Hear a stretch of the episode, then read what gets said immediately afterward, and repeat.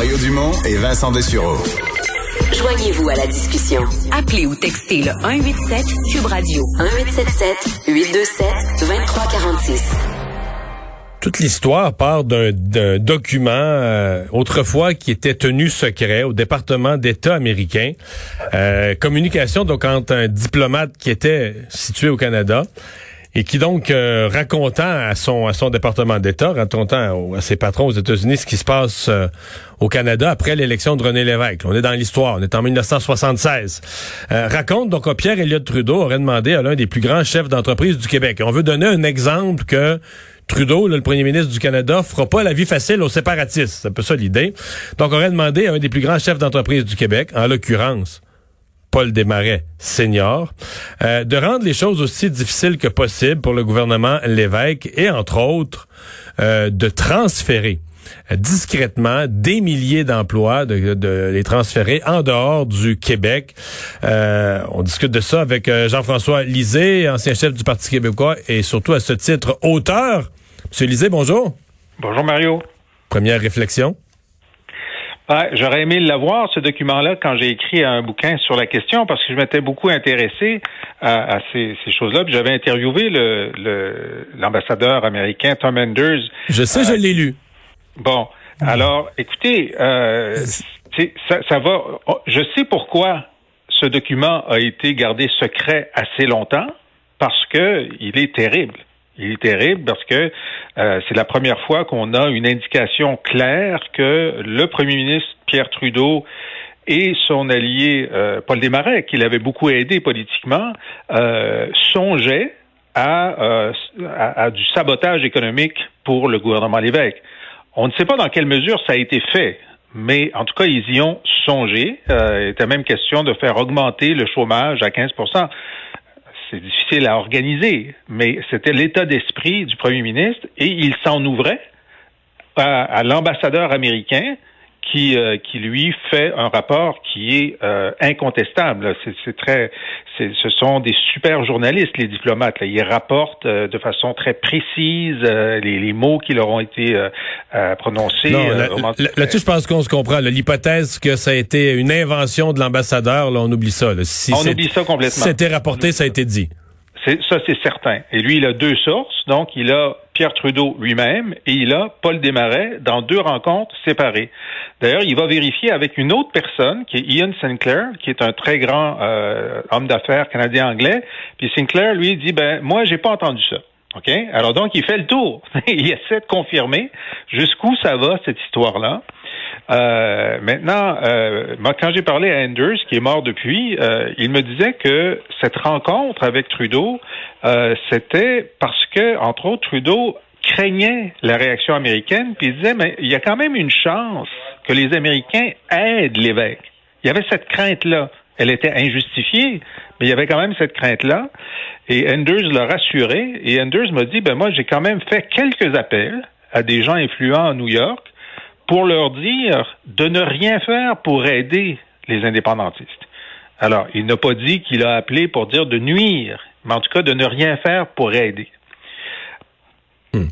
Euh, ça, pour, euh, j'oublie l'aspect politique de M. Trudeau, on y reviendra, mais pour les Desmarais, quand même, Paul Desmarais père, qui était un, un grand seigneur, quand même très respecté, c'est une chose d'avoir des convictions d'attachement au Canada, des convictions fédéralistes. C'en est un autre, une autre de jouer dans des, des, des espèces de, de complots de sabotage économique, non?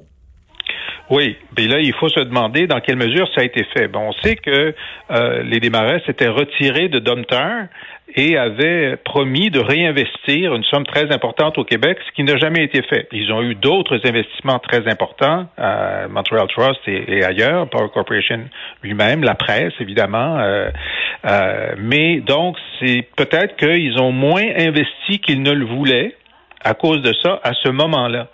Mais lorsqu'on est un, une personne d'affaires, et ensuite, euh, il y a même eu une tentative avec Parizeau euh, de, euh, de faire l'achat. Euh, M. Desmarais voulait acheter le Canadien Pacifique. Et donc, il y a un moment où ils ont été alliés.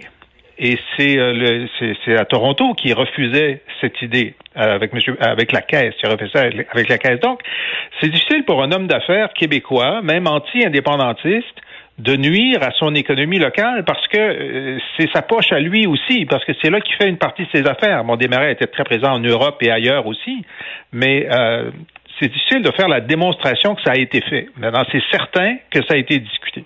Hum. Euh, ce qui est drôle, c'est que quoi, l'année d'après, deux ans après, les, les Québécois... Euh, revotait. T'as un premier ministre qui parle de détruire l'économie du Québec, nommément, là, de nuire à l'économie du Québec, de faire perdre des emplois, de, et euh, deux ans après, les gens à deux mains votent pour lui, là. Oui, mais il savait pas ça. Non, je comprends bien. On est, il l'avait pas dit. On dit que les électeurs sont, sont supposés sentir les choses, mais pas toujours. Là. Oui. Ben, moi, j'ai vécu, euh, Mario, à, après quatre-vingt-quinze, euh, le gouvernement de Jean Chrétien euh, a posé un certain nombre de gestes pour rendre la vie économique difficile à Lucien Bouchard, euh, surtout en période d'atteinte du déficit zéro, où on était vraiment à cent millions près, là.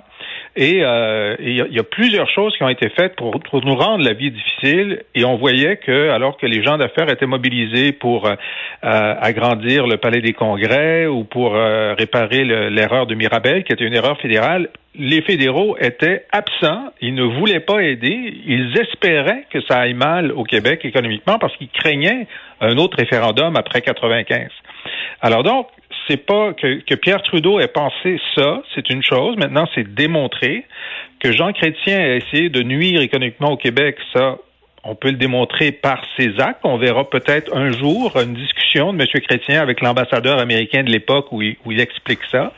Euh, mais ça fait partie, évidemment, de, de, de l'arsenal fédéraliste euh, de, de faire, la, de tenter de faire la démonstration argumentaire que l'indépendance est mauvaise, mais s'ils peuvent aussi faire la démonstration au niveau du sol et de l'emploi, euh, c'est une c'est une tentation chez eux, c'est clair. Vous l'avez mentionné tout à l'heure, vous auriez aimé avoir ce, vous auriez aimé avoir ce document là, dans votre livre. Mais je, un livre que j'ai lu, je l'ai dit tout à l'heure, Guerre froide euh, euh, au, au Québec, là, la C I A, le K G B et l'énigme québécoise. Euh, fascinant comme livre là, sur... Euh, quasiment un livre d'espionnage avec toujours au, toujours autour du, du Québec, de la question québécoise, euh, les Français, les Américains, mais beaucoup les Américains, évidemment. Euh, c'est combien d'heures de recherche? C'est ce qui m'a frappé en lisant le livre, c'est combien d'heures de recherche pour ramasser tous ces, ces documents, ces notes d'un diplomate à l'autre? Je les compte pas. Non, non, ce serait trop dur de les compter. Parce que si je comptais les heures, il faudrait que je me demande... combien de livres il faudrait que je vende pour me rembourser à mon tarif horaire au salaire minimum? Puis je veux pas faire ce calcul-là. Ouais. Mais, puis le problème dans ces dans ces enquêtes-là, comme pour euh, Guerre froide P Q, c'est que tu peux ne t'arrêter jamais. Je veux dire, il y a toujours un autre document à voir, une autre personne à appeler parce que tu sais pas ce que tu sais pas. Puis c'est pour ça qu'au début, je dis, écoutez, là, c'est un genre de rapport d'étape de ce qu'on sait en ce moment de ce qu'on fait la C I A, le K G B, les Cubains euh, et les Français au Québec dans les années soixante et soixante-dix, euh, et la G R C, bien sûr. Puis, je vous dis pas qu'on sait tout, là. Alors, si vous en avez plus, envoyez-moi-en, je republierai une mise à jour dans deux ans. Monsieur Lisée, eh ben, un livre qu'on peut trouver sur la boîte à Lisée, là, où on trouve tous vos, euh, tous vos écrits. Merci d'avoir été là. Merci Mario. Au revoir. On va s'arrêter. C'est Richard Martineau qui s'en vient.